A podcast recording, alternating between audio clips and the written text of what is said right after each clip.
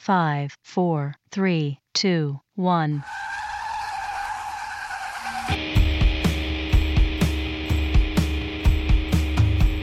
I don't even know what's happening.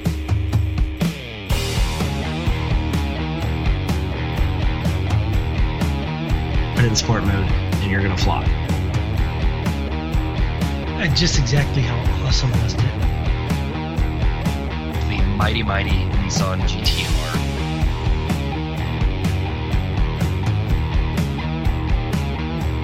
You got the Mustang, the Camaro, the Challenger, the Corvette, the Viper. America. Damn, I forgot the bananas. I love this. Yeah, we'll do it live. Live, live. Yeah, we'll do it live.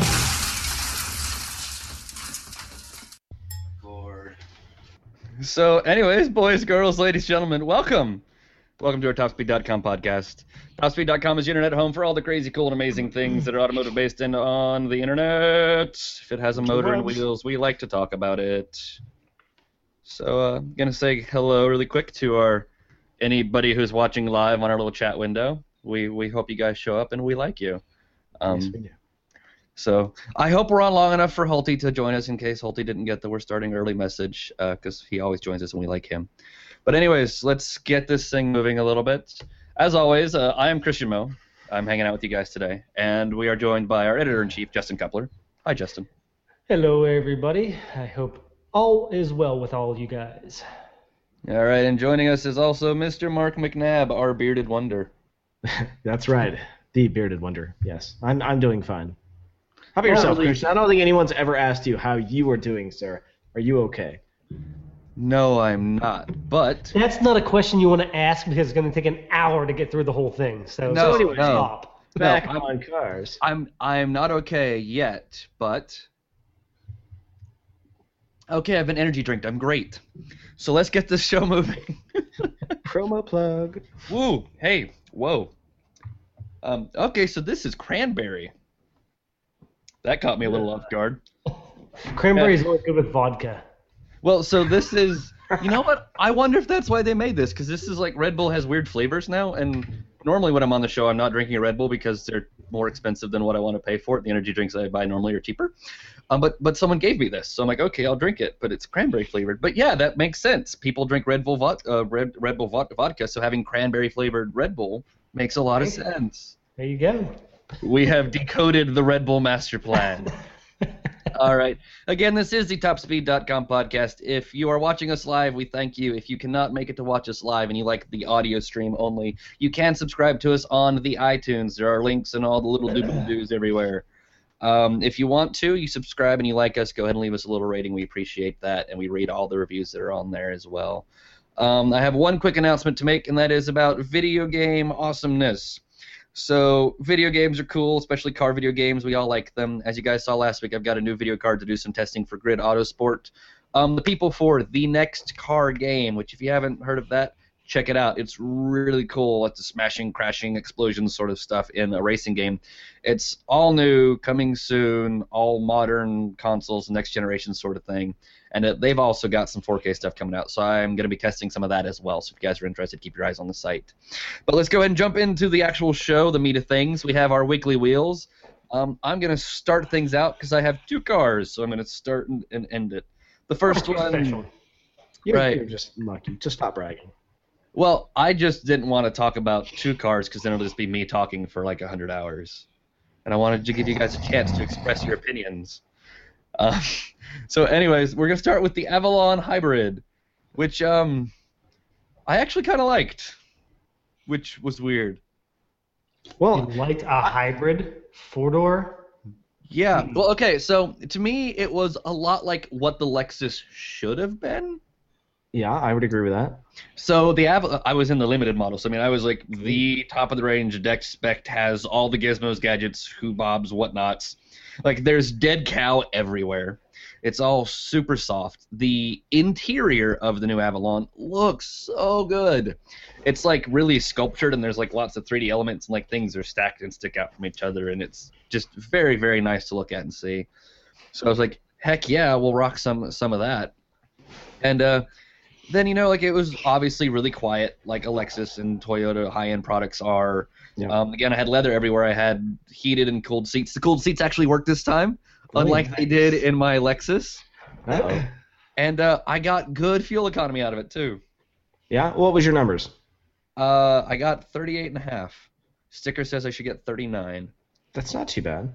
Well, especially considering I spent a lot of time with the rev limiter maxed. So along with the sport button, this this CVT has like a sport shifty thing, and you put it over into the little sport shift mode, and um, it'll automatically shift one and two. But once you hit third gear, it'll rev to 5,700 RPMs, and it'll just stick there. Just go wang, wang, wang, so you can haul everywhere. I mean, you are moving quickly. Wow. See, when I drove that car, I didn't really like that CVT at all. It, it pretty much, I mean, it, it wasn't the worst CVT I've ever had. Uh, that would go to the Prius, but uh, I mean, it just it kind of killed the fun. So I left it in drive the whole time. I never really played with the uh, the stick. Oh no! it- See, having it in drive was awful. It just might be the the hybrid side of it because I really enjoyed my time in the in the Avalon. It it was a great car, and like you say, Lex is everywhere. I mean, this car was it was very nice. All the amenities were spectacular, and I imagine none of that really changed with having a hybrid powertrain. So no, like it was it was really nice. So this is also my favorite hybrid of of the bunch that I've driven. So the Prius has a 1.8 liter with the batteries and motor, and the Lexus had the 3.5 with the batteries and motor. And the 3.5 didn't feel fast, and it swallowed fuel. Fuel economy was terrible. yeah, The 1.8 wasn't fast, but it was very fuel efficient. This one has a 2.54, and the total horsepower for the system is 200 horsepower. So like, it fits right in the middle. Hmm. Like the car is kind of heavy; it's like 3,600 pounds, but it's not super heavy. And so that 200 horse horsepower was enough to get me moving and feel like I was moving at a quick pace whenever I wanted it to. Plus, I had the fuel economy. So like, it was that nice mix. Like it was it was what I wanted the RX to be, but wasn't. Plus interior space. Dear God, that hybrid is or that Avalon is huge. Yeah, it's big, and that trunk is massive too. Yeah, like except for the trunk height issue on the back of the RX, it would not surprise me a tiny bit if someone from Toyota called me and were like, "Yeah, the Avalon's bigger than the RX." like in like people space, that car is totally bigger than the RX in, in people volume. It's just the cargo Yeah, volume. legroom, things legroom is spectacular in that car. Yeah, so- seat legroom is great. if I slide the uh, driver's seat all the way forward and I sit in the back seat, I can almost stick my legs completely out before I touch the back seat. That's impressive. There's so much room back there. But yeah, so I, I drove it. Um, I thought, hey, power doesn't suck, and fuel economy doesn't suck, and the leather is really nice. The audio system kind of sucks, but like otherwise, I'm like, this is a great luxury car, and people who want to buy luxury cars will buy this thing. If you are looking at a Lexus, like it, like an, an ES, just go buy the Avalon. Yes, please. Actually, to be fair though, my Avalon was really expensive. I didn't I didn't have a window sticker on it, but the uh, limited trim starts at like 48 grand. So it is a little more expensive than an ES. Yeah, I remember my Avalon costing a pretty penny. Um, it wasn't. I really don't remember how much it was, but yeah, I mean it was it was rather expensive for um, for that car. Let's see, do you have a sticker? Forty-two thousand. Okay, and you didn't have the hybrid. Was was yours? No, uh, mine was, was yours the, the- limited trim also. Minus the four-door limited. Yep, and it had the technology package, the Qi wireless charging tray, and the uh, carpeted floor mat trunk mat. Is that Qi wireless charger thing not the coolest thing in the world? Uh, it would be if it worked with every phone and you didn't have to have a um, Case for it? Well, yeah. but case. Yeah. So I to I. I have an Apple product, so I didn't get to use it. No, but I I, I dig it. Like I like the idea. I've I've Oh, had the phones idea is really wireless cool. charging before. If I owned the car, heck yeah, I would go buy the case like tomorrow. But I wasn't gonna buy the case for a week. You know. Okay, so um, the limited Avalon hybrid, it appears. I'm, I'm, I'm, I'm doing all of the Googling for you guys right now. Uh, You're so great. I'm trying. So yeah, the hybrid limited starts at 41. So I had all the options, so I think mine would have been about 45. So actually, that's a really solid price. yeah, I mean, for just you know three thousand dollars more than what mine cost. Yeah. Did yours have the technology package as well? Yeah, I had the everything packages. Yeah.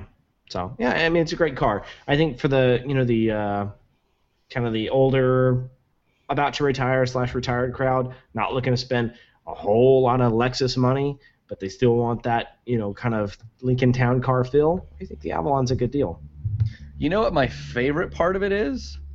The uh, radar guided cruise control. You can shut the radar guided part off. Yes. There Yeah, are a lot just- of cars you can't do that. But so on the steering wheel, there's a little knob. You push the button to turn it on. You click it down to set your cruise, and you push it up to resume your cruise or whatever. And you pull it towards you to cancel. When you first hit to turn the cruise on, you can push the stick away from you, and up on the dashboard it says radar ready. It'll blink for a second, and then it'll just say cruise control. So you don't have to deal with the fact that the Avalon can see a car nine miles ahead of me, and it's going to start slowing me down because there's a car nine miles ahead of me. But you know you can adjust that distance there too. Right, you can well you can adjust the following distance. But what it does is if you're coming up on a car that's going slower, when it can first see the car, it sees that it's going slower and it begins to slow you down. And then once you reach that distance, it'll hold you at that exact speed at that distance. Yeah. That's because technically that's the way you're supposed to drive. Christian, you're not supposed to. You're not supposed to pass the shoulder, Christian. well, no, but but okay. So if I'm so if somebody is is slow in the, in the left lane, I'm coming up behind them. If they see me, they'll move over, right? The problem is, way before I'm close enough for them to even worry about moving over, the Lexus or the uh, Avalon will like slam on the brakes and start to slow me down, and then I'd get closer to the guy, and the guy would move over. And then because there's nobody in front of me now, it would rev the snot out of the engine and launch me like a rocket to get back up to whatever speed I was at. That's weird because I've never had a radar cruise control that acted like that. I had them where they slow down as you approach, but it's you know two or three, four car lengths to start slowing Yeah. down. Then I was gonna the- say like Now- I had that same system on mine. I di- it didn't really, Yeah. you know. Now, one issue I have had is if someone turns in front of you, say someone in front of you is going and then they turn, um, they tend to slam on the brakes and they don't sense a car in front of you is gone, and it kind of throws the whole system to an error. Then it almost comes to a complete stop. But I've never had it where on the uh, on the highway it's it stopped that soon and accelerated that quickly. They're usually nice Right. Well, so so part of the problem is the highway that I, I live on. It's a 55 mile an hour highway. and you do 105. No, um, a lot of people because everyone in Tennessee is really lazy, nobody wants to walk. Um, they will literally like pull out of their driveway, make it like three blocks down, and then pull back into somebody else's driveway to go visit their neighbors. And that sort of stuff happens all the time on this road, and people drive about 30, 35. So I'm driving, and someone pulls out ahead of me going 35, and I'm going 55. And so the system's like, there's a huge discrepancy there, and it does. So it slams on the brakes and brings me down to 35 miles an hour, and they immediately pull off. And then the system's like, oh, there's no more car there anymore, and I'm going 30, and it wants me to go 55, so it hammers the gas to get me back up to 55.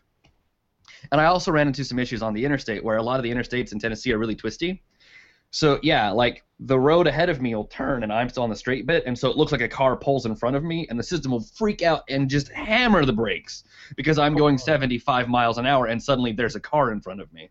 That's really weird because I've because most of them use the lane recognition recognition system to to tell if the car's in the same lane as you, and it can tell. I the- when it's know! I thought that, that so, sounds like a weird flaw in that system. That's that's quirky. Yeah, I don't know. I, I didn't really have those issues with mine. I've always worried about that going around a turn, but I've never experienced it. It only happened twice, and like I said, to be fair, some of some of the interstates around here are twistier than most people's like lake roads in most parts of the country. I mean, there there are some seriously sharp turns. But yeah, I was like, hoodaloo, wait a minute. My, I know I know where you live, Christian. My favorite uh, twisty turn in the interstate is that exit getting off of uh, the 40-75 split going to Lenoir City. It's my favorite. Hitting at about 80 is is great. That's pretty awesome. Yeah, no. So I was coming up through towards Cookeville. I was coming down through the Crossville area, and so you're coming down off the mountains, and it twists a lot. And yeah, Oh, yeah. this car was far enough ahead of me, and the system was like, "What the heck is going on? You're gonna crash and die." So Is that the voice control system? yes, it popped in and said, "You're gonna crash and die." All right. Anyway, we Anyways, should probably talk we're about gonna- Justin's yeah. car. We're gonna we're gonna move on. I was I was driving something luxurious and slow. Oh hey, I've got questions on the thingy. Um, my Jeep will do that cruise control thing too, says Spins. So I keep the distance setting as close as I can. You have four choices, and I refuse to use the other four settings. The other three I can't count. Um, or the other or the other three he can't count. Um, again, even when I had the setting on the closest one fins, like it would still see a car way out a- ahead of me, and depending on the speed difference between us, it would start to slow me down dramatically way before I reached that distance. So it was I'm gonna have to try that this week. Yep. But anyways, we're gonna talk about Justin's car, which is way more luxurious than mine. So Justin, Yeah, and a whole hell of a lot more fast. Um, I had some time behind the wheel of a 2015 Kia K900. Um, yeah, Ooh, is right. Um, you know, when when Hyundai brought the Equus, it's like, okay, cool. Hyundai's gonna roll this luxury brand and kind of keep it to itself and not share it. Well, so as it happens, they decide to share it with uh, Kia, and out comes the K900. And this is my first time behind the wheel of either the Equus or the K900. Um, and I was kind of excited to get the car, but I was also a tad bit scared because I had so many high hopes for it. I was so excited to get it. I was kind of scared that it was going to completely fall on its face and be terrible. Um, and it was the anti-terrible. Um, $66,000 was the out-the-door price. That includes a $6,000 upgrade to the VIP package. That VIP package gets you the advanced smart cruise control that Christian hates oh so much, advanced vehicle stability management, power door latches, which is one of the most badass things I've ever seen. So you you close the door, okay, and say you don't get the door closed all the way. It actually pulls the door tight for you and shuts it. Kind of like the old school Cadillacs where you could pull the trunk lid down and just Oh, latch yeah. it and close it for you. So no slamming the doors, just push it and it closes nice and softly for you. Uh, also had a 12.3 inch cluster, surround view monitor. I mean, everything was on this car. Whatever you could think of was on it. I'm surprised it didn't launch off and go to outer space somewhere. Um, but the big thing about this car is the 5.0 liter Tau engine. Um, Yeah. That is, I'm sorry to say, I've, I've driven a bunch of cars, but I've never gotten into the big V8s yet. Um, I haven't had that that luck yet to get a big V8, and this is the first one I've had a chance to experience in a big luxury car, and it hauled ass. Uh, 60 miles an hour in about five and a half seconds, give or take. It's not overwhelmingly fast by no stretch of the imagination but in a car that weighs, I think this is somewhere around 5,000, maybe even over 5,000 pounds. Um, or no, I mean 4,000 over 4,000 pounds. about to say Um, five thousand pounds. Holy yeah, crap! yeah. You Sorry, built it from your head. yeah, I can't count it. I meant 4,000 pounds. this thing gets up and moves. Uh, 400, It's got a whole church in the back. yeah, yeah, and it's armor plated too. Well, it is a canine unit. yeah, really. Uh, but uh, I couldn't. uh, God, Mark, why do I invite you on this thing? okay. Because you like my lame jokes. Well, no, we like to laugh at them. We laugh at them, not with them. No, I'm just laughing at you. But uh, Unless but uh, 420 horsepower, 300. I think it's 367 pound feet of torque. Um, one thing I didn't really like is the transmission. Uh, even in sport mode, it's kind of kind of slushy. Um, when you really gas it and go to go to accelerate quickly from a rolling start, so you're going 30 miles an hour and you gun it, the engine winds out well before the transmission really ever engages. So you get this really weird, "Wah!" then the transmission downshifts and slams you back. No, Yeah. see, that's Kia letting you experience the exhaust note of the Tau V8. E- Exactly. It's almost what it seems like. It seems like like okay, let's make this delay a little bit so it feels a whole hell of a lot faster than it really is. But they don't need to do that. Um, now this is kind of touted as an alternative to the 5 Series, 6 Series, or maybe the Mercedes E-Class somewhere in that range. Um, but the issue is it's not the driver of those cars. Uh, you get in a BMW 5 Series or 6 Series, it's a point and go kind of car. They they ride and handle as well as they drive.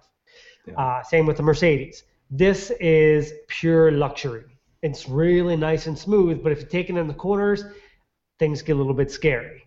A whole lot of body roll, not much feeling out of the steering wheel. Um, just not a fun car to really hammer around turns. So that's kind of your trade-off with this. You know, you're getting hundred thousand dollars worth of features for sixty-six grand. So But yeah, are they that's- hundred thousand dollar good? Yes.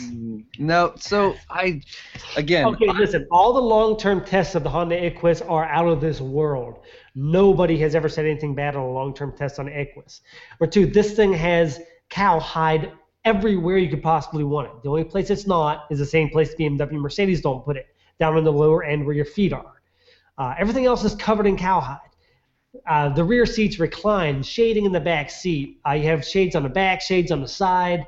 Uh, a 17 speaker sound system that sounds like a concert. A 12 inch display that's perfect navigation. That's perfect. I can't find and real wood, not fake wood, real wood trimming. Um, I can't find any flaw. I tore this thing apart, up, down, left, right. Found very, very, very few things wrong with it. Only real big thing I can take issue with is the back backseat AC controls, which are hidden in the center console, actually control the front AC as well. Oh shit. That is an issue. That's a terrible idea. But hang on, I have to I have to add to that. There may be a way to turn it off, but the whoever had this car before me decided to steal the owner's manual, so I wasn't able to look up how to actually uh, turn it off. I'm sure there's a way too, uh, but I couldn't quite figure it out. Steal or forgot to put back. I jokingly steal. Yeah, they pro- probably forgot to put it back. Yeah. Yeah. Because I've done that twice. yeah, yeah. I would never accuse someone of stealing. That's just a term. I, I don't mean it It's like- literally. like I pull it out and I set it on my desk because I want to figure something out, and then they come to get the car, and I go back into the house. I'm like, oh, oh, oh, oh crap. I Oddly usually get it back to them the next week. So- Oddly enough, the uh, the included uh, um, uh, umbrella, include an umbrella in the trunk and the slice of the latch is long gone. oh yeah, I'd say that probably didn't last. The problem with things that come out like that though is like you want to use them, but just like any normal like an like an umbrella, well I use it and I set it down over here, or I set it down over there, and you kind of forget about it because it's just an umbrella, and then the car Yeah. leaves, and you're like, oh well crap, I found this umbrella four weeks later. yeah. So I've, I've actually found like five hundred dollars pair of sunglasses in a car before. So yeah, us journalists tend to uh, leave stuff in cars and take stuff out and Yeah. forget them, and yeah. But Oh, overall, I overall the so mad if my sunglasses. Because I, I found them in a car and I looked them up online. I'm like, ooh, these are kind of pricey. I better give these back. So I sent them off to the, the fleet company and they guess gave them back. I don't know. But Well, uh, thank you for being nice about it, because there are a lot of people who would have been like five hundred dollars sunglasses. Cha-ching. But um, overall, though, the K900 is a really cool car. It's a nice, unique car from Kia. Um, the issue is, is that Kia is not selling them. I spoke to I have a couple friends in Kia dealerships, uh, and they're really not selling them. They sold uh, the Kia dealer I know. He sold one since it's come out, and they literally literally had to cut their own throats to sell it. They gave it away pretty much. They didn't made almost no profit. It's basically just a basically free advertisement. They could say, "Hey, look, we're Kia. We can make luxurious stuff. So buy our lower end cars with all the features." Right. Well, but again, it's, it's it's the same problem Hyundai had with the Equus. Nobody wants to pay sixty thousand dollars for a Kia. It's just like the VW Phaeton, which failed horrendously because nobody wanted to pay eighty thousand dollars for a freaking Volkswagen. But it was Yeah. a great car. Yeah, it was a great car. If anyone likes the Bentley, Con- the the Bentley that's out now, the the Continental, it is ninety percent VW Phaeton. That's where all the engineering for that car came. But it's got a Bentley badge on it, so people will happily pay two hundred thousand dollars for it. Whereas before, with an eighty thousand dollar price tag, they didn't want it because it said VW. People pay for badges. Yeah, but what you're what they're really catering to are the people that aren't brand centric, people that aren't reliant on a badge on the front. But the majority of people, I'll give you this, the majority of people that buy luxury cars like that are badge followers. They'll follow BMW until it crashes and burns. Um, they'll keep on following, but they're catering to the younger crowd that's still getting into the luxury realm and not uh, not stuck on a certain brand. And they walk into a Mercedes dealership and see eighty some thousand dollars for loaded out E class, and then they say, well, I can get the Kia with the same features. Maybe I'll look at that. They can't afford eleven hundred dollars a month, but they can afford seven hundred. Um, yeah, well, I think you know, and and I've spent a lot of time with Hyundai too, and they've kind of done their homework on this. They're they're doing the BMW thing. They've got the lower end cars that get you hooked as you know the the lower lower class worker. Then they've got the Sonata. Then they've got the uh, Genesis, and it works you up. And then you buy the the Elantra when you retire. I mean, like, of course, you know, but it, it it's the progression of of cars, and and I think that's exactly what uh, Kia's wanting to do as well. Yeah, yeah, they're just trying to get brand loyalty, and then eventually people may start buying these premium cars. At worst, like I said, it's giving people the vision that Kia can do luxury. So people aren't afraid to buy a loaded out Sonata and spend probably forty thousand bucks. I'll say this too: Lexus had that same problem when they first came out. Who wanted to pay more for a Toyota? Right. I mean, it's. I, I guess the thing that I, I have is when Lexus first came out, yeah, nobody wanted to buy them because it's this weird Japanese brand, but whatever. But they did start lower. They didn't jump out. So like they came out and they're like, we're gonna make a nice luxury car more like a C class competitor, not we're gonna go straight for the E's and the S's, sixty, seventy thousand dollars. Let's jump in there and show them what we can do. They they they, they sort of kind of came in on the middle ground, like let's look at like forty thousand dollar cars. Good job, guys. Be luxurious. You know. Ah, True. Yeah, but in this in this modern game of who can outdo who, um, there's no more room for playing around. No more room of saying, well, let's try easing into this. It's jump in, feet first, see what happens. Uh, nowadays, people aren't waiting. People aren't going to say, well, we'll let Kia build. And Kia's had its time to build. Uh, they've they've made their cars more luxurious over the years. They really have. Sure, you're not going to sit there and compare a Sonata to a three series, but if someone walks into a three into a BMW dealership and can't afford a three series with the base features, they could probably afford to load it out Sonata and say, well, this has the same features. I think that's I think that's what they're grabbing at. That's really what they're grabbing for. The people that walk into dealers and can't quite swing that payment but want the features. I think this is why me and you always disagree on cars. Because you're always looking at that option sheet. And I could not give a single shit less. Yeah, well, um, Like cars, I, I actively seek out cars without navigation, without heated seats, without sunroofs. Because sunroofs leak, and all navigation systems in all cars are utterly terrible. And if they're not utterly terrible right now, wait three months when they're five years outdated and they're utterly terrible then. And I hate heated seats because it adds weight. They cook me, and I don't want them to. You know, half the time they don't work right, or they're, they're either way too cold or way too hot. The switches break. It's just a bunch of crap I don't want. And I hate car companies because a lot of them are doing this now because they've learned that that actually will sell cars. You get a cheap, cheap, cheap car with, look, you've got navigation and power windows and 40 zone air conditioning and all of these fancy little bits and baubles, and you can do Pandora and you can do all that stuff, and your car is only $19,000.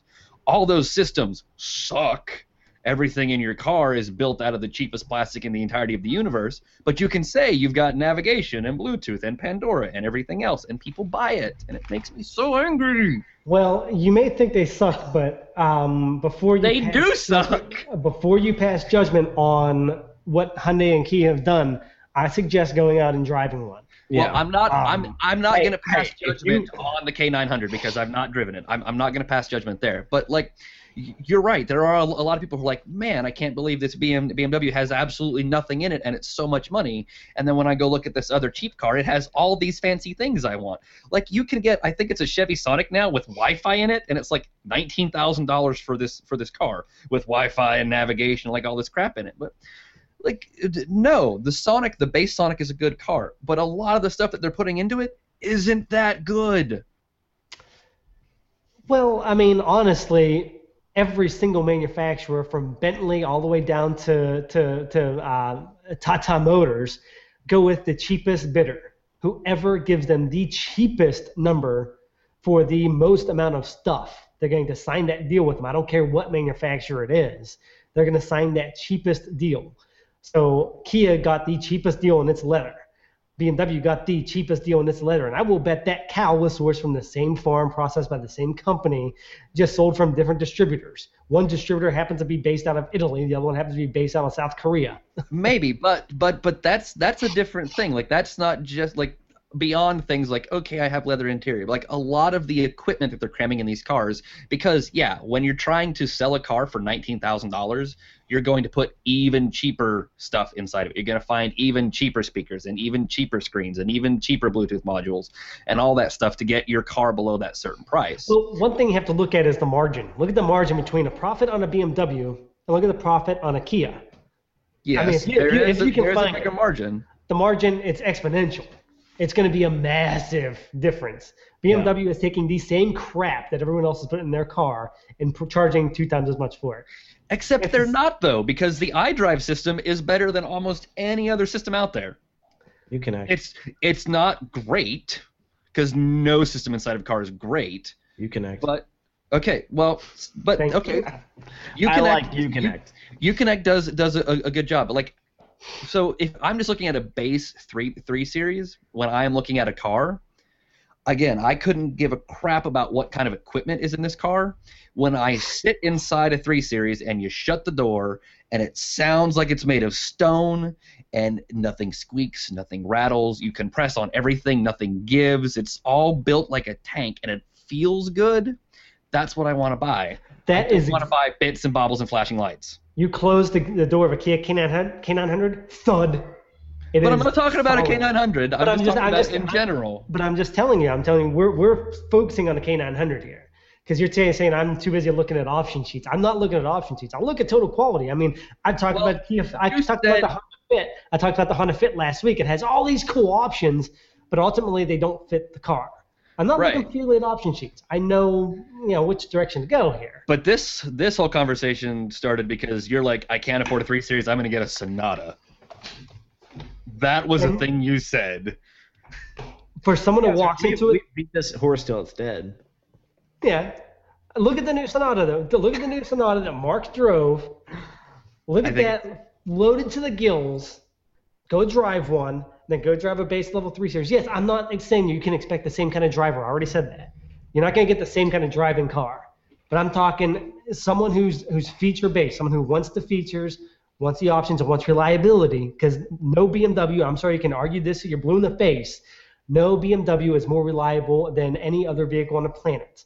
I've no, seen I'm not going to argue that at all. And then when I've you go to seen the dealer, they charge you three times as much. But here's the Hold on, thing, wait, wait, wait, I- wait, wait. I Wait, think- time out, time out, time out. I got one quick thing I need to throw in here from our chatty comments.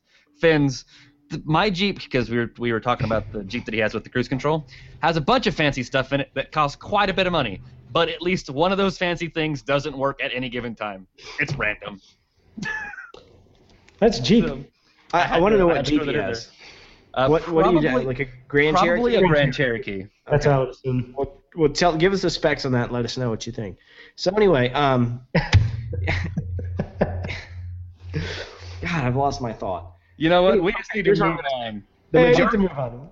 one last final thought. The majority of people who want to buy a car aren't really caring about how it drives like the ultimate driving machine. They want heated butt seats. Not even just drive, quality, like the way the damn thing is built. Have you been in a Hyundai lately? Yes, I've been in lots of Hyundais lately. All right, case closed. Anyway, this uh, past Okay, week, you know what? Go drive a fucking. Go drive a easy, Passat. easy. Go. You you think the Sonata is so awesome? Go drive a freaking Passat and then shut your mouth. hey, I you know I I give it. I'm sure the Passat is great. I'm sure it is awesome, but I'm not Anyways. discounting Hyundai. Mark, talk to me about a family hauler. And, I- and, and Talk about quality, I'm we got of him energy all I'm out of quality, energy beverage. quality, luxury. Yukon Denali. That's what I was in a couple weeks ago. Seventy-one thousand dollars big. I was rolling like a gangster in 22-inch rims. Does Yeah. are they are they are they chrome rims? Uh, yeah, they were like chrome with like paint inserts. It was Are really they cool. actual chrome? Uh, probably not. Okay. I don't, yeah, they're plastic.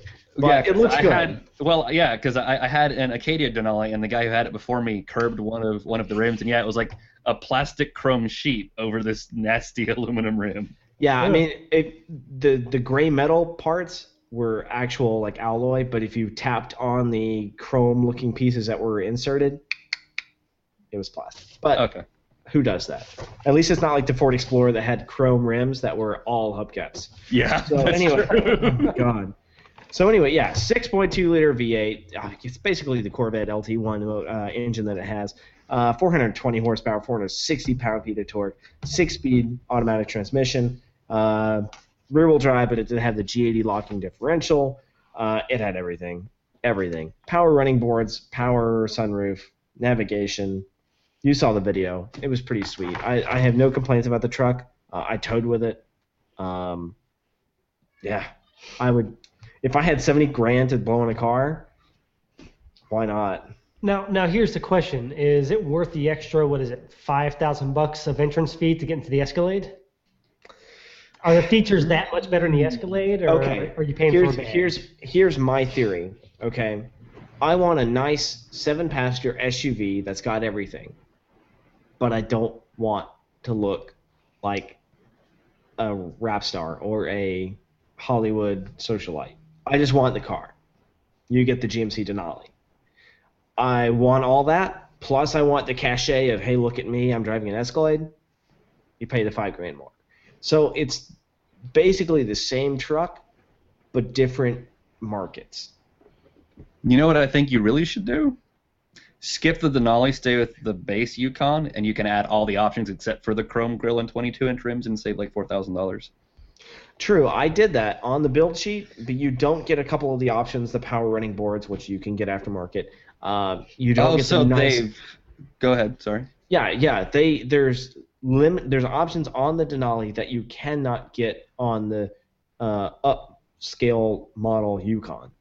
So if you put every option, yeah, the power running boards, the the trim, um, let's see, the dash inserts and stuff like that, a little bit different stuff. So I mean, you're you're getting a little bit of exclusivity with the Denali that you don't get with the upscale uh, base Yukon. Okay, well then I will with, withdraw my statement because it used to be with the older Denalis, especially like the uh, Acadia or with the uh, Sierra 20 2500 H, HD Denali, like you could get all of the same options except for like the chrome rims and the chrome front grille that's like Denali specific and save like all the money in the world. Yeah, no, I mean, you it, it is about four thousand dollars difference between the two, the base model Denali and the upscale Yukon. But there is a couple things that aren't there that some people just would really like. I fell in love with those power running boards. They're just perfect. Those are the They- coolest thing in the they whole wide world.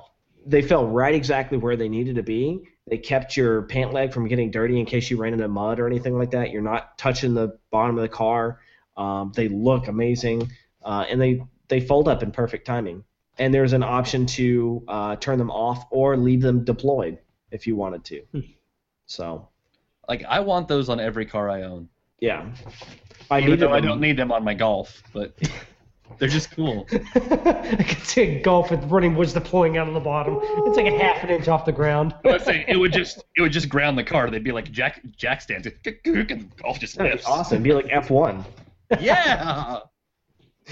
So anyway, yeah, it, the, I had no real complaints about the car except for uh, trying to figure out some of the parts of the uh, infotainment system. Trying to get a DVD to play in the back, and I couldn't get it to play with the speakers. It would just do the headphones, and I called OnStar. Just you know, I'm gonna try it. I'm gonna try OnStar. 45 minutes later, and about four or five transfers, Holy crap. someone finally was like, "All right, I'm gonna look in the manual and see." And I'm like, and they put me on hold. I hung up. I looked in the manual, found the answer, and then they called me back and they were like, "Oh, I'm sorry, Mr. McNabb, we got disconnected." I'm like, "I found it. Thanks." And they're like, "Where was it?" Please let us know. Look yourself. Like I, I'm sure OnStar is a great service, and this is the first time I've used it. Um, but it, you would think that someone would know the procedures of how to do that certain thing really quickly on one of the latest products they have. So, you know, not passing judgment, but just saying, hey, you might want to watch out. So anyway, I mean the car is great. I have no complaints about it. It sucks gas, but it is a big SUV. I did get about 20 miles per gallon on the highway with it, so you That's can't actually complain. terrible. You got- With a You got- 420 horsepower V8, yeah, that's pretty good. yeah, I averaged about uh, 17 with the K900. I had my And foot. my in the- toes 8,000 pounds. I had my foot in the fan about every time I had the chance to. So Oh my gosh, dude. Yeah. All right, uh, we're gonna do one more quick check-in with Finn's. He does have a 2014 Grand Cherokee Overland. He says it's a great car. It's a road juggernaut. It can be fun to drive, but little things annoy the living shit out of him. Okay, I want to know. Please, Finn, tell us because I want that car bad. The Overland is amazing. It's beautiful. It's beautiful. The only Except maybe the Cherokee I want, the the only Cherokee I want has the three-liter Eco Eco Diesel. oh, what an amazing engine. Don't get me started on that thing. All right, so I- we've I talked rue the day about lots and lots of luxury. We have talked about all sorts of luxury between the Avalon and the Kia and the Yukon. So Now we're going to talk about something that doesn't have seat heaters, that doesn't have any options, but that drives. it did have seat seat heaters actually. I had ah, decked out. Just out. thirty-two thousand dollars. I was in for a Miata, a car that you can get for twenty-three five. I was in a thirty-two thousand dollar Model of. Okay, and that seems I expensive, but I want everything it has. I would pay forty thousand dollars for that car. Yeah. So um, I was in the power retractable hardtop model.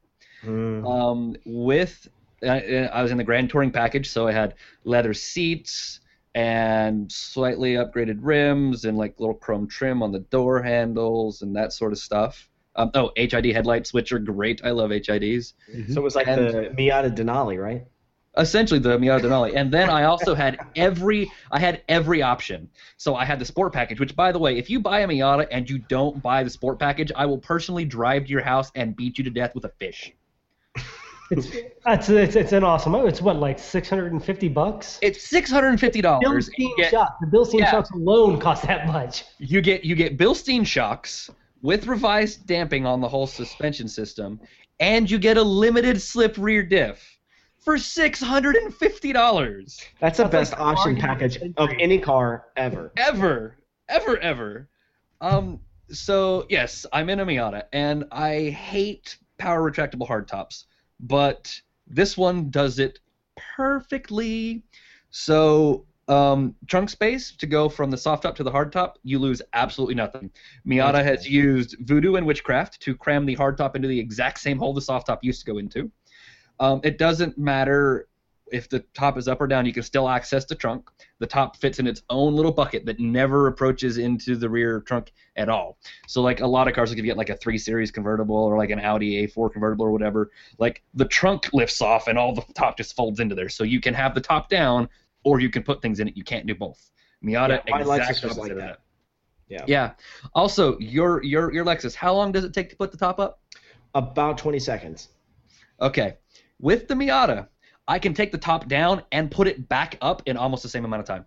Dead gum. Yep, it has one of the fastest tops in the entire world. It is like 11.8 seconds.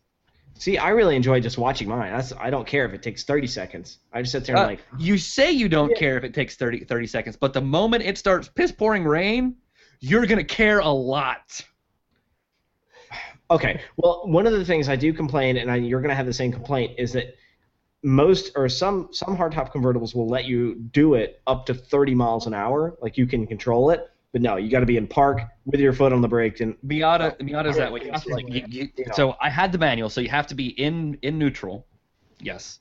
Um, so you obviously have to be on the brake or, or have the brake on to make it work. Um, and that's a big problem between a lot of cars, and they vary wildly. So, like some cars will let you do it. Um, like the Audi R8, you can put the top up and down, even though it's soft top. You, you, you put the top up and down on that up to speeds of I think 26 or something. Um, 370Z convertible, dead stop. Uh, Ferrari 458, dead stop.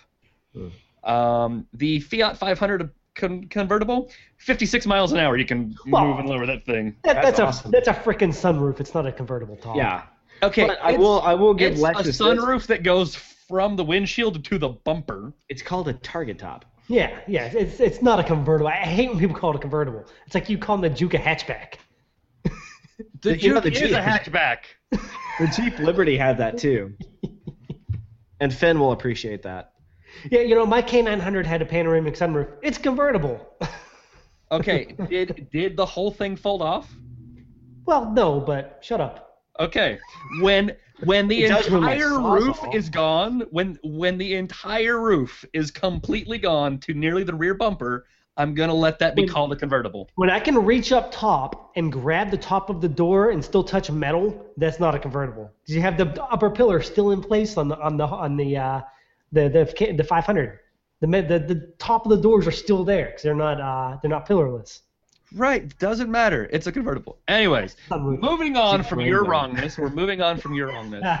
Um, quite frankly, I hate that I drove the Miata. Because now you're Wow. I so okay. oh, you want one now, don't you? I want one a lot. Um, I have two in my driveway right now. so part of part of one of the crappy things about our job is very easy to get jaded and hate life.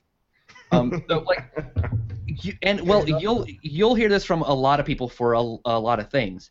If you do what you love for a living, like like if you do something you like for a, a job, eventually you stop liking to do that thing when you're not working. Right? Like you want to separate your work life, even though that's the thing you used to like to do. You you don't want to do that when you're not working anymore. Um, and it sort of gets that way occasionally for me for driving. Like I, I still like driving, but the amount of times or just in the afternoon after my day's done, I've decided to go, hey, I'm just gonna go for a random drive to nowhere and then come back home has dropped off dramatically. All I wanted to do when I had the Miata was just drive it nowhere all the time. It made me enjoy driving again. I mean, just immediately I'm like, this is great. I love all of it all the time. Um, steering wheel, fantastic steering. Some of the best I've ever had. Way up there with the Porsche Cayman S.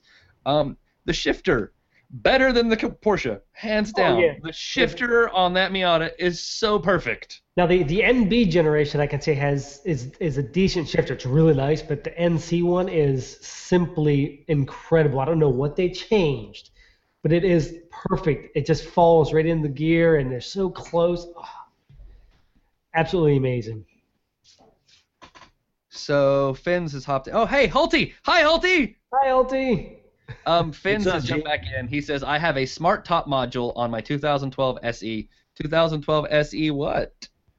Um, he says he says you can put the top up at speeds up to 28. Oh, his convertible. Got it.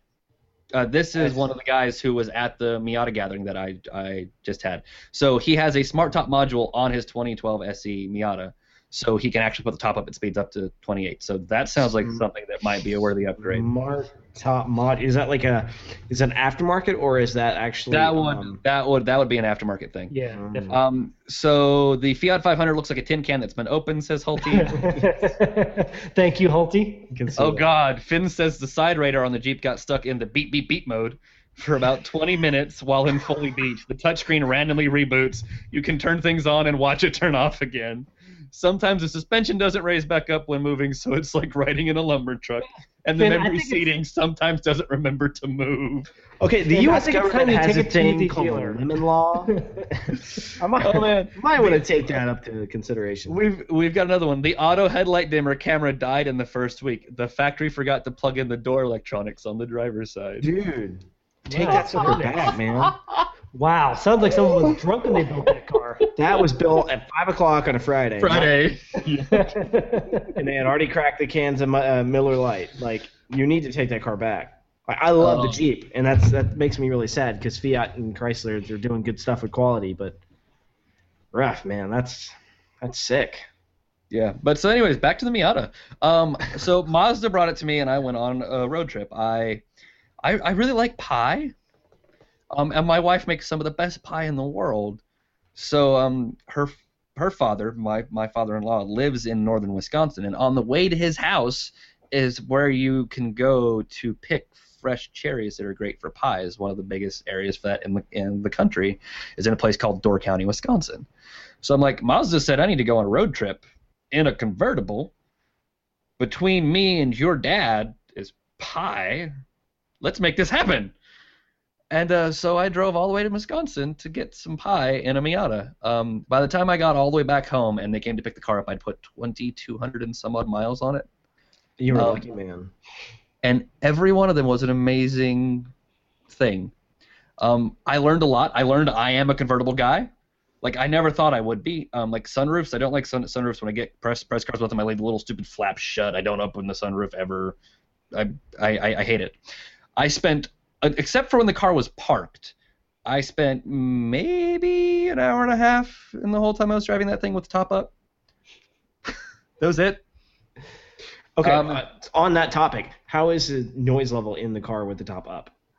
Um, still noisy.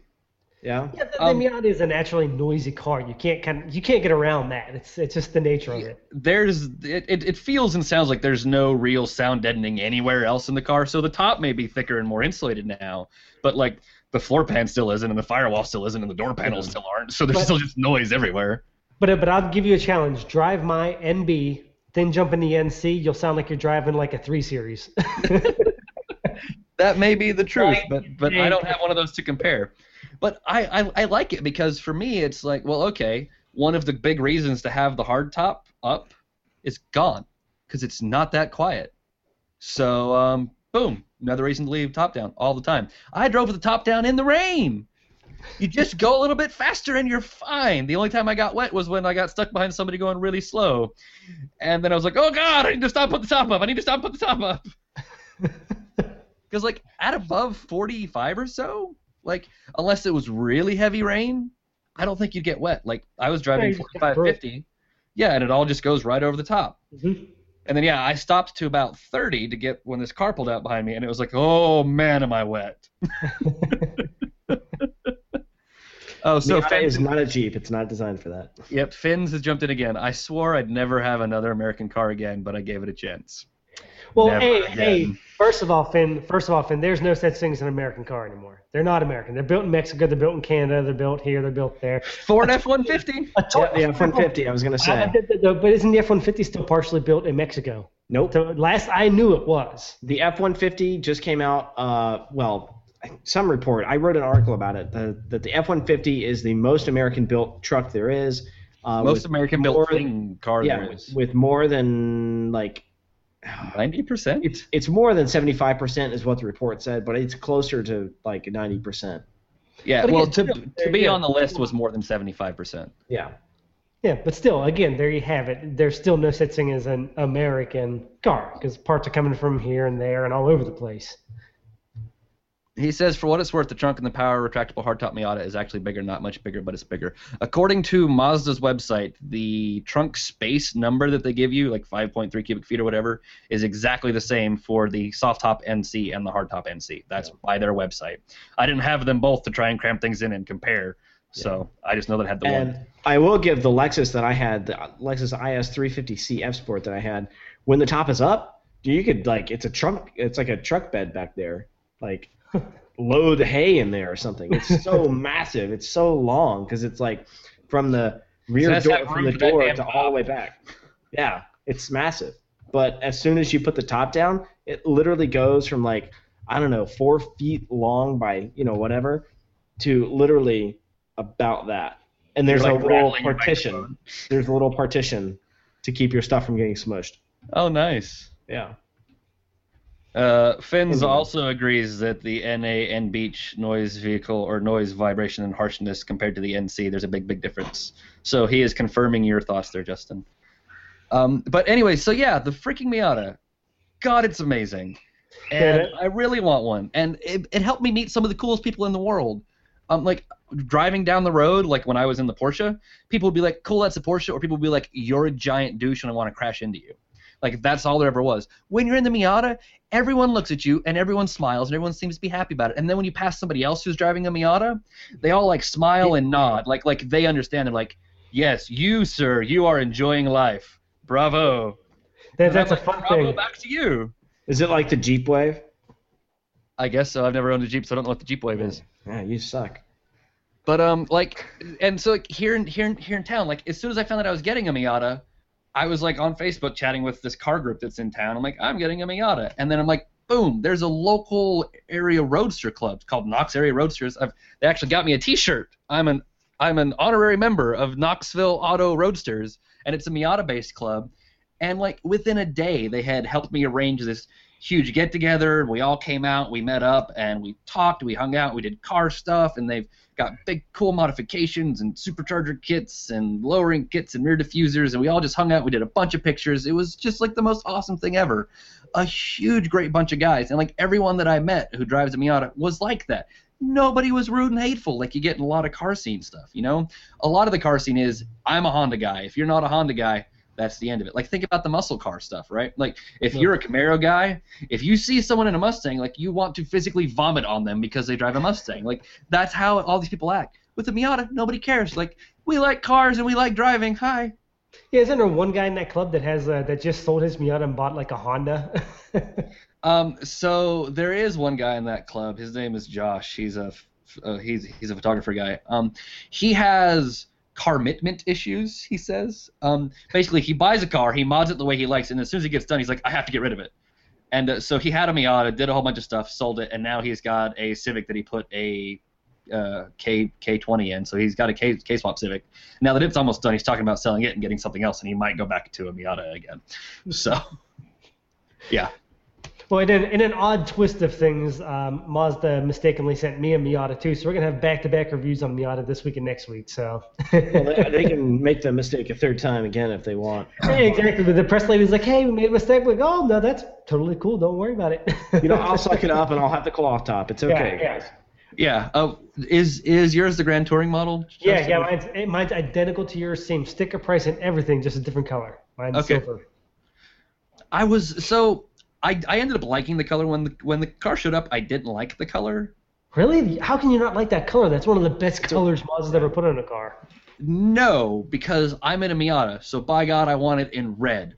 What was it? I thought red. yours was red. No, it's like burgundy. It's red. That's No. close enough. No, At least no, it's not no. silver. Well, Mine's because they sell they they they sell a red one, like red red, like my I golf one. red. Yeah, I had the red club one last year. Right. That I want red. I don't want old man burgundy. I want red. Hey, I'm Ron Burgundy is a cool man. Dorothy Mantooth is a saint. Uh, but no, that's that's that's the thing. Like, I don't want old man burgundy. I I, I do. I want freaking sports car arrest me red. My God. Ugh. So that was that was like my my only complaint about the car. Um, is like it wasn't red. Um, I do have to say after like ten hours in the car, the seats are a little uncomfortable. Um, but not unbearable. Maybe that's why Yeah, I see every Miata ever with like those uh those roller seat covers, like the little bamboo. And if, if you're buying a Miata to, for a comfortable road trip, you need your head examined. yeah, you're buying the wrong I've, car. I've driven my Mazda Speed to Florida and back from Pennsylvania twice, and I vow to never, ever, ever, ever, ever do it again. I will But I- But yeah, like everything about that car is just awesome, and it is all driver focused. Like so, the gauges you have five gauges, huge tack, huge speedo. Right up in the middle, you have oil pressure. When was the last time you saw an actual analog oil pressure gauge in a car? Yeah, for real. So and then. I've right, and then I've got temperature and fuel. Like that's it. Again, I have every single option in the entire world. You know what I have sitting in the center of my dash? A five-inch by one-inch little dot matrix display that says what station on the radio I'm on. But I have to tell you something about that stereo that I that I complained about in so many other stereos is it has analog buttons. So I'm switching through the Sirius stations. I can just go tick tick tick tick tick. There's my station, and I don't to sit there and go bleep, beep, beep. Yep. when you're dealing with normal FM radio, having a button is not that bad. When you've got 347,000 radio stations to scroll through, you need a freaking knob. Yes. Subaru is terrible for that. If you get any one of Subaru's navigation systems, there's no knob. There's not even a real button. It's a touchscreen button. hmm So there's a button you have to you have to peck on the touchscreen 47 times to get to the radio station you want. The, the Honda Fit, one complaint I had on that, the navigation, the, the big screen did not have a volume knob. The volume was push button, and it didn't work very well. Yes, there was no volume knob. There was a, a steering wheel controlled volume, but it was the same, it's the same response time as the Wow. touchscreen. It was awful. That awful, sucks. totally See, awful. um, uh, Uconnect and then GM's, uh, all of GM's infotainment systems, you can actually hit a browse button for XM, and it shows all the, the channel listings, and you can figure out what you want to listen to without having to know what channel it's on. Yeah, I think pretty much all of them have the browse, but not all Whoa, of them are whoa. that effective. hey guys, guys, holy dog piss. Um, Mark, talk to me about Toyota and BMW right now because we're at like 50 freaking minutes. Oh my goodness. What's it matter, dude? so let's go on to- the news. Okay, the news. Well, uh, yeah, so um, Toyota and BMW. Next. Yay! I'm just kidding. Toyota BMW No, Super okay, so yeah, this is pretty good. It's pretty good. It's pretty cool stuff. All right, so Toyota and BMW, uh, they have collaborated, and we're looking at a new BMW Z4 and a new Toyota Supra. So that's really really cool. Rear-wheel drive. Uh, we don't know what's going to be in it. Maybe, hopefully, like a twin turbo uh, BMW motor. Oh, I hope. no- that would be awesome. What's Um, really nice about this is they're not going to share bodies. It's not going to be the No. Toyo Baru twins. Yeah, it's going to be. It's just a platform, uh, apparently. So it's going to be, you know, of course, anything that BMW designs, it's going to be a, a decent driver car, hopefully. So for both of these cars, they both need updates. Obviously, the Z4 is starting to get a little old, and the Supra, well, it, you know, the last one debuted in like what 2001, Four. something like that. So it needs to come back. Uh, Like, I'm I not really think the into that last one you could scene. Buy in the U.S. was like 1997. Yeah, I was going to say Oh, 94. Okay, I don't even know. I'm thinking the NSX or whatever. But yeah, I mean it's yeah, it's Well, no, they It's- it's sold good the news, it's like, good the news. 2000s, but you couldn't get them in the. In Yeah, it's in Japan. yeah. So anyway, it's it's very good news. Uh, you know, we don't really know a whole lot about it, but we know that the the, the deal is on and that they're talking about doing it. So fingers crossed for that. I'm gonna say I'll believe it when I see it because the Supra's been coming back since 1998, and it still hasn't shown up. Yeah, but we are seeing it now. With all these other old yesteryear uh, sports cars coming back. The time is now. It's going to happen. Yeah, yeah, the time is now, but Toyota is Toyota, so. BMW Well, hopefully they BMW learn from their mistakes with Subaru. Yeah, BMW chassis, BMW engine, Toyota electric drive, and there we go. Don't make it a hybrid. It's what Finn- you know it's going to be. Don't make it a hybrid. Fins, It's gonna be- Fins, Fins has a comment for uh, YouTube. The browse on UConnect is great when it works. Stop it with your Be a little cynical. Lander. What is wrong with you? Take your car back and get a new one. All Your car is a lemon. Justin, talk to me about awesome Cadillacs with V Yes. badges. Yes, Cadillac is Ving it up here. We have caught V all the things. Yes, we caught two V's uh, at Nurburgring. One is the one is the ATS-V coupe. The other one is the new CTS-V. Both look absolutely awesome. The ATS-V has is looking to have the 3.6 twin turbo, 430 horsepower. The CTS-V is looking to have at least somewhere in the range of 600 horses. No real confirmation on an engine, but probably going to be. Um, I think we're looking at the six point. Uh, da, da, da. Oh It no, there's actually no the LT4. speculation. Yeah, I think it's going to be be the the LT4. That's pretty much what everyone's thinking is going to be the LT4. But there are some issues about the 4.5 V8. People are talking about that too. Um, da, da, da. And also coming in is this is a fun one, the Escalade V Sport. Yeah. Which is kind of weird, but it's going to be more like a competitor for the new Most Navigator. pointless car ever. Yeah, Yeah, it's going like- to be kind of it's going to be kind of like a competitor for the Navigator because it's going to Yeah, have a this one turbocharged really V6. it's it's really strange. Like, let's make a sportier model with a smaller engine. Like, Well, keep in keep in mind the V Sport isn't necessarily a quote unquote really a sportier model. It seems like Cadillac's almost using the V Sport badge for its turbocharged uh, 3.6 liter. That's what it seems like they're doing. Or or they're using it like BMW and their M Sport badge, and it's mostly visual stuff. yeah, that's true too. But it's going to be more like the competition for the Navigator, which has the new EcoSport 3 uh, 3.6. EcoBoost, yeah. Yeah, or yeah, EcoBoost. I'm sorry. Uh, so it's more going to be a competitor for that. Um, kind of doesn't make sense to be honest, because you're going from a 6.2 liter down to a uh, 3.6 twin turbo. So, eh, I don't know if Escalade faithful will be very happy with that. But the big news are the two uh, sedan Vs, or the I'm sorry, the ATS and CTS Vs. And he, here's my thing with that Escalade. If I want to touch on it real quick, okay. Ford has spent a lot of money making that EcoBoost a decent truck engine. That 3.6, it's a car motor. I- Mhm. It's I don't know that it's going to be designed and built and strong enough to hold, you know, uh, a lot of people with Escalades tow. They have boats. They want to be able to do that. That is true, but You know, I don't know. that it's gonna Every be able to hold it. every one of them that tows is going to buy the V8. Now there is also one other bit of news on the V Sport uh, Escalade is there is a potential potential you'll like this Christian of a V6 turbo diesel. Um, there's been rumors of GM working on on one for this model, so it may end up being that. It's still kind of up in the air right now. Mm. Well, I want to see that 4.5 liter Duramax come out that they finished, but That, yes. production. That yes. They Yeah. need to build that motor tomorrow. And that yesterday. The is that is that a V is that a V6? I haven't No, heard much about V8. that one. It's a, That's it's V8? basically it's like the 6.6 Duramax, but Yeah. basically smaller. Smaller.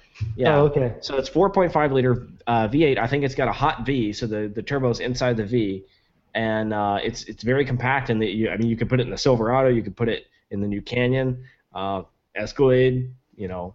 How Tahoe. insane would a Canyon with 700 pound feet be? Oh, dude. Ridiculous. That would that would outdo the old uh, the old um, Canyon with the 5.3 liter V8. oh my God, dude! Shut up and take my money. All right. You know what? Let's talk about more diesels. Mark, talk to me about an Audi Yeah. R8. All right, so you want to go fast and you want to smell like uh, French fry oil? Well, not really, you know, unless you do that sort of stuff. Uh, R8 is possibly getting a TDI version, so uh, yeah, that's going to be kind of cool. We don't know what they're going to do as far as the engine itself. Uh, Volkswagen does have that 4.0 liter V8 TDI sitting around. And also, they've also got that 5 liter V10 that used to be in the the Touareg. Could you imagine?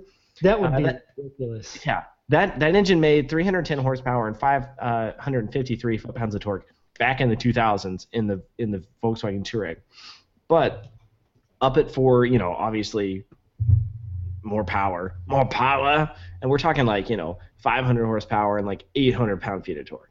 I think I think this makes a lot of sense because Audi Audi is pushing diesel hard, Yes. and and I, I like how Volkswagen is sort of trying to separate Audi from the batch as being the fuel efficient German option with their diesel, so it's fuel efficient performance because with all that fancy torque that gives you all that grunt in the beginning.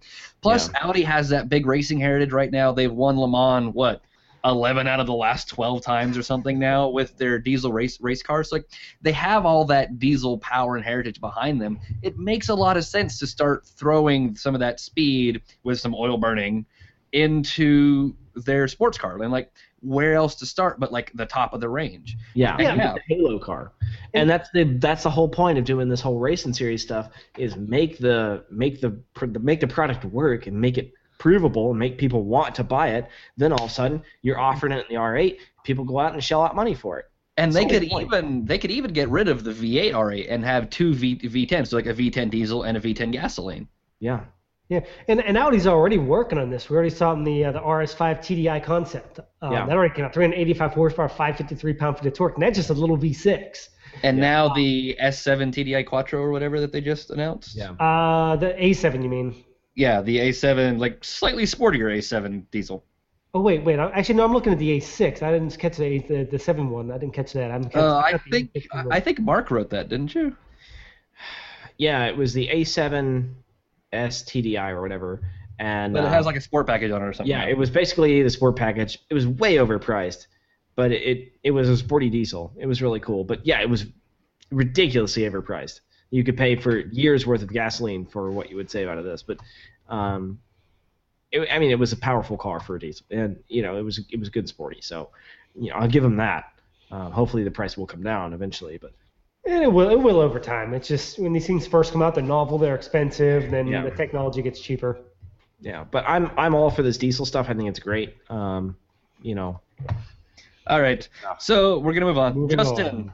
Tell me about Cadillac's great day and Infiniti's terrible day. Yes, Johann the I hope I don't pronounce his last name wrong. The nice Jin, I think that's right, has left uh, Infiniti and left Audi, jumped to Infiniti. Now he's left Infiniti after two years of basically rebuilding it and changing every single thing they do. And now he's heading over to Cadillac, which may be why we're seeing so many V's. Um, he is one of the great minds of the automotive industry, I think, uh, especially in a luxury brand. He knows how to take a luxury brand that has a ton of potential, package it up, and say, "Here, this is how you make it work." But then he leaves. Um, it seems to be his MO here lately. He builds these brands, says, "Hey, I'm going to make it awesome." Then he says, "Okay, you take over. I'm moving over here to build these guys now." He's almost like uh, like your friend at the Miata Club. He's uh, has car commitment issues. He Yeah. rebuilds one company, says, "Okay, now you play with it. I'm going to go play with these guys." yeah, he's little like a consultant. So Yeah, yeah, really, he really is. Uh, but Well, now he's fine. I'm taken sure over. getting paid enough. Oh yeah, and he he's taken over a, a a big big wig job. I think Yeah. it's higher than he was in in uh, Infiniti. Yeah. I It can't can't be higher his- than he was at Infiniti. He was the head. Oh yeah, he of was the head of Global. Yeah, he was the head of Global. Yeah, so yeah, He was yeah, Infiniti. Yeah, yeah, he just moved sideways. He is from the head of the Infiniti to- world. he yeah, he moved sideways. But this means huge things for Cadillac because now Cadillac has someone. No, it means huge things for Cadillac because now Cadillac has a guy in charge who's willing to change things up, willing to shake things, shake it up a little bit, and make the brand better. He's not afraid to release, you know, things like that, uh, the Eau Rouge or whatever it's called. El Not afraid of that. And that kind of makes me wonder what's going to happen with that car. Now that he's gone, are they going to keep pushing it? Or are we going to have what Oh, we surely still? they will. No, I think they have to with with the way it's been built. If they cut that now, that'll ruin them. Because re- remember, up until two years ago, Infiniti didn't even exist outside of the United States, and they've just made this big global push. Yeah. And they're using a lot of these things to build brand rec- rec- recognition and cachet. If they kill that car now, they're going to ruin what they spent the last two years building. Yeah, but so often we see executives leave, then suddenly the entire plan goes to crap. The entire plan goes away, and it's okay. We're going to do this now. We don't see any profitability in this, this, or this. We see it very often. I mean, all these car manufacturers change their plans. This car's off. This car's back on. Okay, now I'm in charge. So this car's on, and that car's off. Uh, it just makes me nervous that, that, that we may see Infiniti kind of brush this under the rug and act like it never happened. Say, well, it's a great design study, but it's gone now. But for Cadillac, this means we're going to see a whole lot of really good stuff uh, coming out of him. I'm excited to see what they what he's going to do with them. Well, we'll get to Cadillac El Rouge. Yeah, Cadillac Eau Rouge. All right, moving on. We have finished Yes. the news. We did the whole news section in like 12 and a half minutes. Wow. Go us. That was kind of intense there. yeah, it was. Okay. Uh, questions and answers. Starting with Gary Davis. I am very curious. What car would each of us pick as the most beautiful car we have ever seen? And I had him clarify. It doesn't matter if you've seen it in person or seen it in pictures. Which is what's the prettiest thing you've ever seen? Ooh. Audi R8. Really? I yeah. I, I I just like. It's pretty. I don't know. I don't know if it's the most. Well, you know what? Then, That's then again, the Corvette C3, 71. mm, your dad's car. Yep, good choices. Um, I'll, I'll go I- with that. The C3 Corvette. I am gonna. So, a Lamborghini Miura is absolutely beautiful. I've never seen one in person though. Jag E-types I have seen in person, and those are gorgeous. Um, ugh, I don't know. There's so many really, really beautiful cars out there. Justin, did you do how? Uh, da, da, da. Did you do Da, da, your da. homework and pick this car out? Yes, I did. Okay. Yes. Speak, um, speak your mind. I, I went with what car I saw in person. Um, I could go left, right, up, and down with what cars I've seen online and pretty pictures.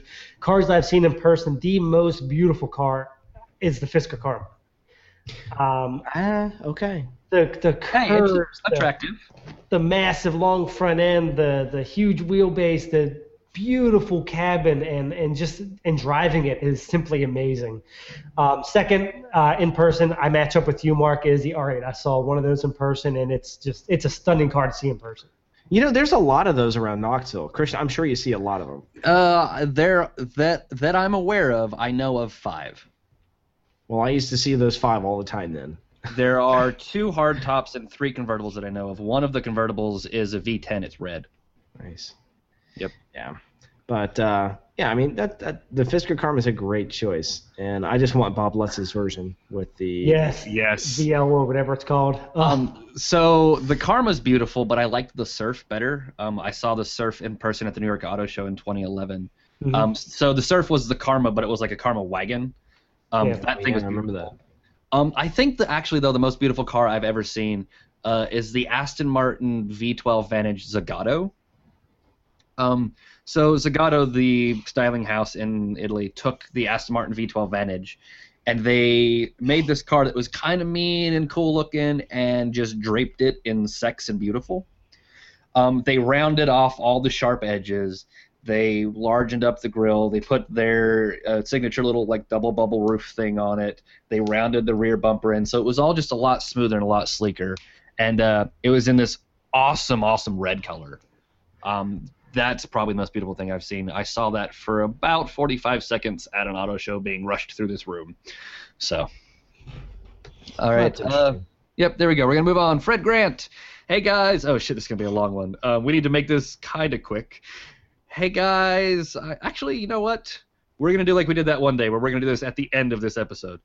Um, so we're so we'll say the episode's over, and then we'll take five minutes to answer your question afterwards, Grant, because we are or Fred Fred Grant, because we are like way over time. All right, so uh, Steph Mariut says, "Hey guys, most of us visit Top Speed daily are still new to the automotive industry.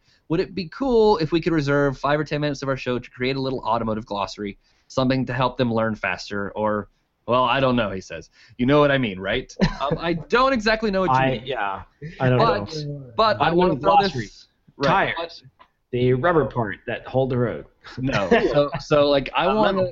I want to throw this out to everyone listening and, and watching and stuff. Um, do you think this is a good idea? Are there things that we say that when we start talking, you're just like staring at your computer screen going, uh. So, like, if there's anything like that or anything that you think we should spend more time explaining or that you'd like to just have ex- explanations from us, let us know. Hit those comments, hit us on the Twitter, or send us an email.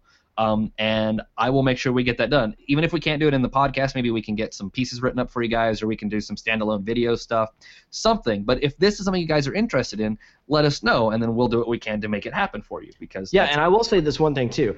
Our commenters are really nice. If you go to other sites like YouTube or some other automotive places, they're like they'll tell you apart for you know asking the wrong question or saying the wrong thing. Ask a question here, and no one's going to tear you apart. So just ask it in the comments, and we'll answer it. Well, I think a lot of that is because we actually get involved. It's not just a bunch Yeah. of random BSers in there. It's actually us also talking to these people. Yeah. So I think they're a lot more respectful that way. Yep. Keep you in line. All right, let's jump to Own Drive Burn. Thomas. Thomas Beretta's a jerk.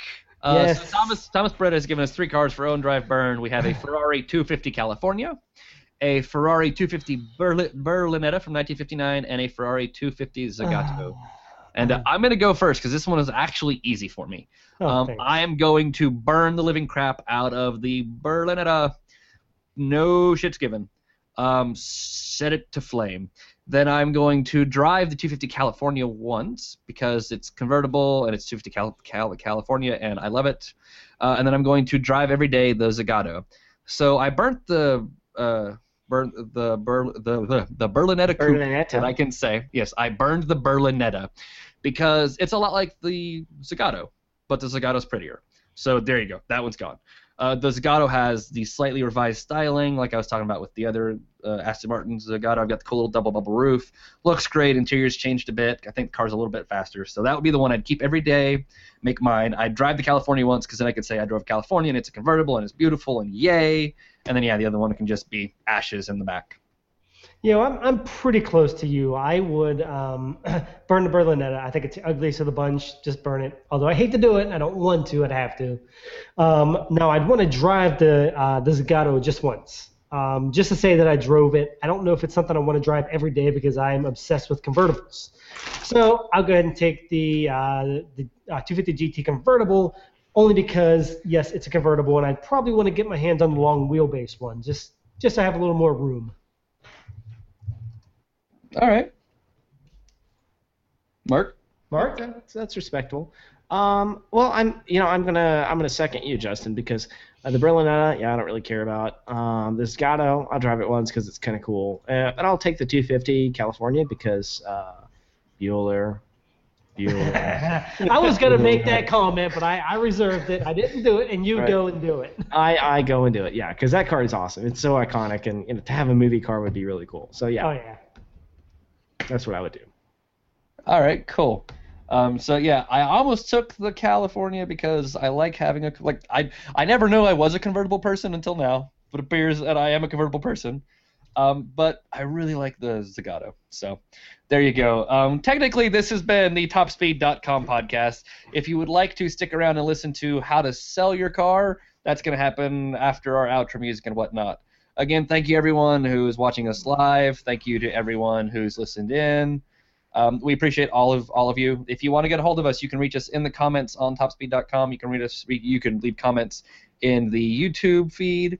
You can also reach us by email, podcast at topspeed.com, uh, or you can reach us on Twitter at Topspeed pod, pod, Podcast. If you want to reach me directly on Twitter, I am at Moferd. That is M O E F E R D. You can reach Justin at the Car Junkie, and you can find Mark at Mark McNabb. Um, again, I want to thank everyone who stayed and listened, and we hope you guys had a wonderful time. I'm going to play some music where the show's going to be technically over, and then we're going to come back and cover that last little question. But none of you are allowed to leave. That, well, whatever. All right. Mute your mics, homies. Let's get this thing started.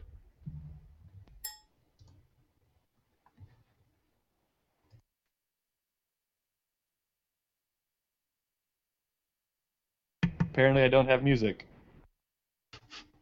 This is the outro song. I can get the guitar back out.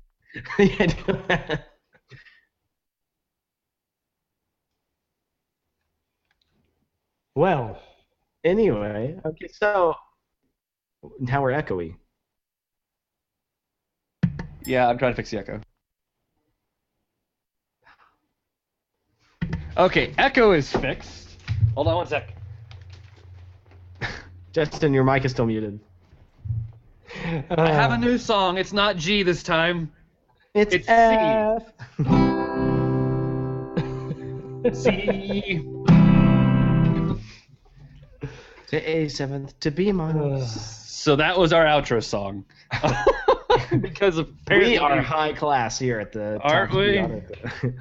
Speed Auto. Well, I don't want to play real songs because the people like then you have to sit here and watch me just like play a real song and people are just like staring and it's weird. You're like, Okay, okay, okay. That's okay. weird. Disconnect. all right.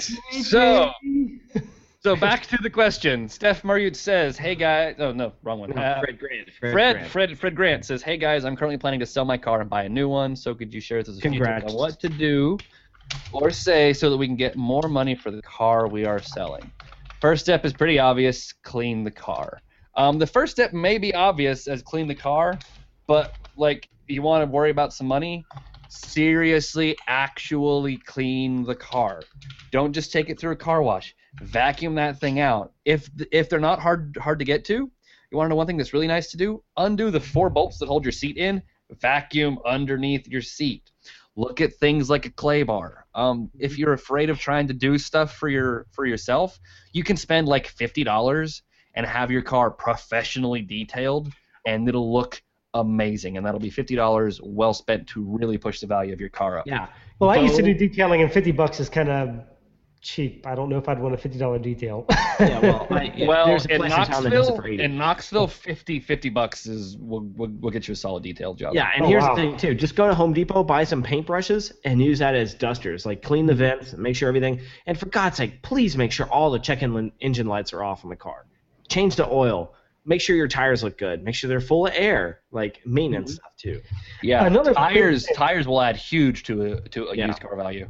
Yeah, another big thing that a lot of people overlook is if you have a car with higher mileage, say in the 100,000 mile range, go to uh, like a scrapyard, a U pull at scrapyard with a low mileage car that matches yours. Get new uh, brake pedal covers, get the gear shift knob. It's like five bucks. You get one that has less wear and tear on it. It actually adds a lot of value to the interior.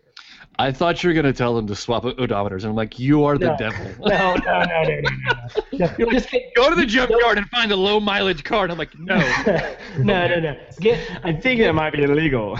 No, get lower mileage components that are cheap. You can pick up a gear shift knob. Like if I can go to a local um, um, scrapyard and pick up a brand new knob, not a brand new one, one with like 30,000 miles for my Miata. Mine's all worn out for like 10 bucks, and that builds a lot of value for the for the buyer because these knobs Justin. get worn out, and You're my knob.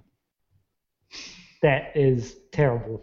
anyway, so I just my, wanna call you a my knob. advice is like, Creepy. look, you guys, shut up. You- You're weird. oh my gosh. I'm not the one who looks like Chuck Norris here. And that's a bad thing. it is when you're not Chuck Norris. You don't know. Chuck, Chuck Chuck Norris is like 85, so he's saying you look like an 85 year old man. Well, if I, if I look like Chuck Norris when I'm 85, I'll be pretty happy. Not gonna lie. So anyway, my advice: look at the car like you were gonna buy it. If you see something wrong that would make you not want to buy that car, fix it. Yeah, and do not hide anything from the, the buyer. If the buyer sees something that you did not tell them about or you told them was okay, that's immediately going to kill the deal right there. If your car leaks a little bit of oil, tell him, yes, I get a drop or two of oil leaked every night. You know, tell them that. If they look under your car and see the oil, they're just going to walk away because they're going to wonder what else is wrong with the car. Yep, yep, yep, yep. Um, obviously, all this does come to a point. Like, if you're only looking to get three or four thousand dollars from your car, don't spend two thousand dollars fixing it. But um, within reason, fix cheap, fix things that are cheap to fix. Like, if there's been one little thing, like, oh man, the little light bulb in the center dome light has been out for like a year and a half, and you never bothered to replace it. Take five minutes of your day, spend five dollars, and replace it. Having all of those little things work makes a huge difference because when someone gets in your car and they're worried about buying something, they're going to be like, oh, well, this one thing doesn't work. And if it's just one thing, like, well, okay, that's one little thing. But then one more little thing, and one more little thing, and one more little thing. And they start thinking about all the things that they need to fix, and they start thinking, well, if all this little stuff is broken, what about all the other big stuff? Did he bother to take care of that correctly or anything like that? So Yeah. Just really be be smart about it. Uh, that was a great tip of think about what you would be looking for if you were going to buy a car and fix those things. If it's simple and it's cheap, just do it. Change the oil, make sure your tires are good, do the brakes, and if you can, get paperwork. If you can walk up to me with a receipt that says, "Hey, I got my clutch replaced six months ago," that's a lot better than you just saying, "Yeah, it was done." Yeah. Have all your stuff in a file. I do that with my personal car. Everything, every receipt, besides gas, obviously, every oil change uh, that I do, I save the receipt, um, tires, rotations, all that sort of stuff. It's right there. And rotations and stuff that I do, which are all of them, I write the date on a piece of paper. Document all of my all of my dates for oil changes, what oil, what filter, and the tires, what my mileage was, and what the date was. See that I would I would buy a car from Mark. You can, it's for sale. You want to buy it? No, because I think you have a terrible car. and you play drums on a steering wheel. Hey. I said I said I would I said I would buy a car from you, not I would buy your car. My Trailblazer's awesome. Thank you very much. I hate Trailblazers, but I'm not an SUV guy in general. Yeah, you suck at life. Yeah, whatever. I'll take my sports cars. Whoop whoop. All right, ladies and gentlemen, that has actually been the been the show. I'm gonna end this thing because, my God, we've been on here for 447 hours. We're we're at an hour and 25 minutes. This is the longest show we've ever done, sort of almost. And it was supposed to be short. Okay, so Hulty says, would be nice if you guys could give us some direct links for Facebook and Twitter and stuff. Um, all right. Well, if you go to the actual topspeed.com podcast webpage on topspeed.com, uh, I put a lot of that stuff in in there. Uh, like the iTunes links and stuff are there. Um, a lot of the posts, if you see like the at Top Speed Podcast and it's blue for Twitter, you can like click on that and that'll take you to the actual Twitter site, stuff like that. But I will make sure on this exact episode on both the YouTube and on the actual post that goes live on the website that I will have links for all three of our direct Twitter accounts, the Top Speed face, Facebook account, the Top Speed Podcast Twitter account, and anything else I think I should add. They're not going to go to your Instagram because they can find that on your Twitter because that's all your Twitter is. I don't post everything to Twitter. I Yes, sure hope not. Anyways, What's show's that over. to mean? Thank Ah. you guys. Oh, and Hulty said auto tune, dude. Yeah, I know I can't sing. That's why I play play the guitar. The end. um, anyways, ladies and gentlemen, boys this is the TopSpeed.com podcast. Thank you for hanging out with us. A big thank you to Hulty and Finn. Thank you guys for hanging out with us. We really appreciate it. We will see everybody next Thursday. As always, please have a safe and wonderful weekend. Please have an awesome Friday, and we will see every one of you next week. Goodbye, world.